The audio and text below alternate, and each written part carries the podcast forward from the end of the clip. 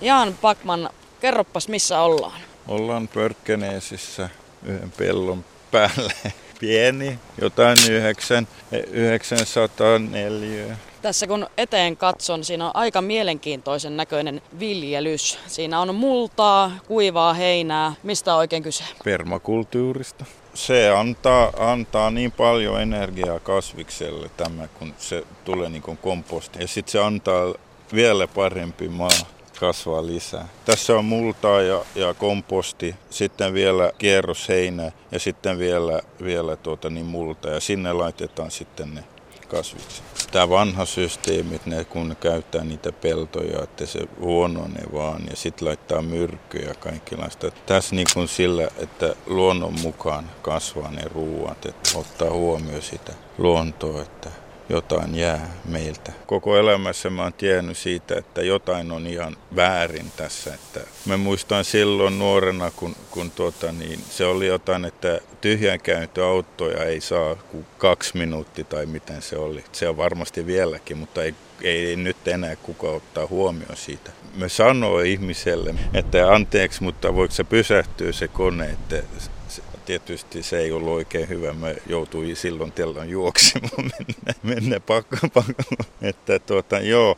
Muutoksi tuli pikkuhiljaa. Ja tämä permakulttuuri, mä en ole tiennyt sitä permakulttuurisen nimeä, että se ei ole mikään niin kuin vanha mulle, mutta mä oon siltikin niin kuin jotenkin elänyt sen mukaan. Ja se on tullut ensiksi, se oli se ruoka, että me, me rupes ottaa huomioon, että mä syön ja jotenkin ei ollut niin sairas kuin ennenkin, aina ollut jotain. Onko se oikein? Että pitäisi tehdä paljon töitä, sitten on hyvä ihminen. Pitäisi tsenaa paljon rahaa, sitten on hyvä ihminen. Mikä se hyvä ihminen oikeastaan on? Sitä mä miettin ja sitten rupesi vähän niin kuin joogaamaan ja meditoitua ja sitten päässyt vähän syvemmälle. Ihmiset pelkää siitä, mikä niillä on siinä sisällä. Sitten kun se huomaa sitten, miten hyvä tulee sitten, kun pieni askelta tehdään ja muut, muuttaa koko elämänsysteemit. Että siinä syntyy hyvä, hyvä olo.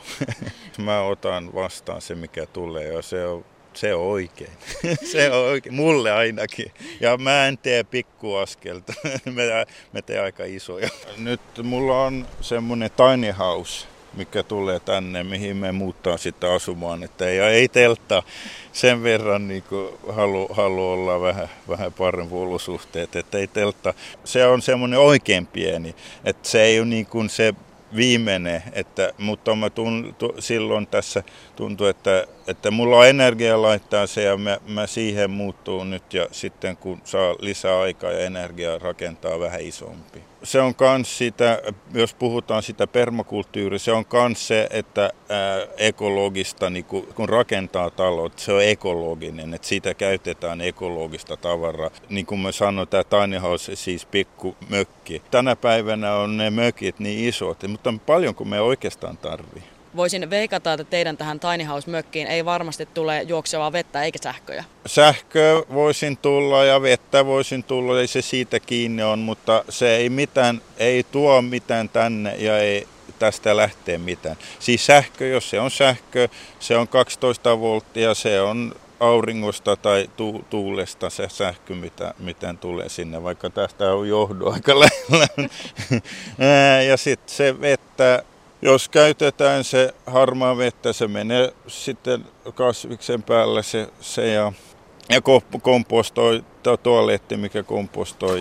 Ja tässä permakulttuurissa sinä olet tehnyt nyt Jan Pakman tällaisen täydellisen elämän muutoksen ja siirtynyt tämän kaltaisen elämän tapaan, mutta permakulttuurihan voi tehdä myös näillä pienillä yksittäisillä teoilla ihan kaupunkilaisihminen. Mitä hän voisi tehdä ollakseen osana tätä permakulttuuria? No ensiksi se, että mietitään miten ostetaan, onko se tärkeä mulle tai onko se vaan se ego, mikä haluaa halua jostain syy, mulla on huono olo ja mä en halua katsoa siitä, minkä takia mulla on huono olo. Että mä käyn ostaa vähän vaatteet ja uusi auto ja mitään vaan. Että mä niin ajattelen, että se on niin lyhytaikainen ilo. Sitten on taas huono olo ja sitten pitäisi taas vaihtaa jotain. Ja se on oikeastaan se eka, että ottaa huomioon, että nyt on kaikki, mitä me oikeastaan aivan liikaa, mitä me omistaa ja sille, että miettii siitä, mihin, laitetaan se energia, mikä ostetaan ja mikä on tärkeä.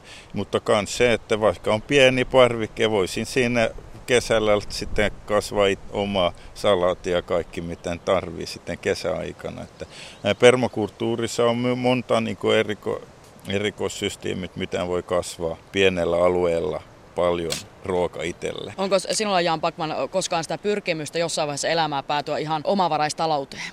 Joo. Se on se pyrkimys? joo, joo, joo, aivan. No, Sä oot ihan oikeassa. no se kuulostaa ihan semmoista luonnolliselta jatkumolta tähän näin. Joo, joo. Se on, tekee mulle ainakin, että jos, jos on liikaa se tavara, sitten mulla ei ole liik, niinku ylimääräistä energiaa, jos tavara vie liikaa. Niin ahdistaa. Ahdistaa, joo. joo.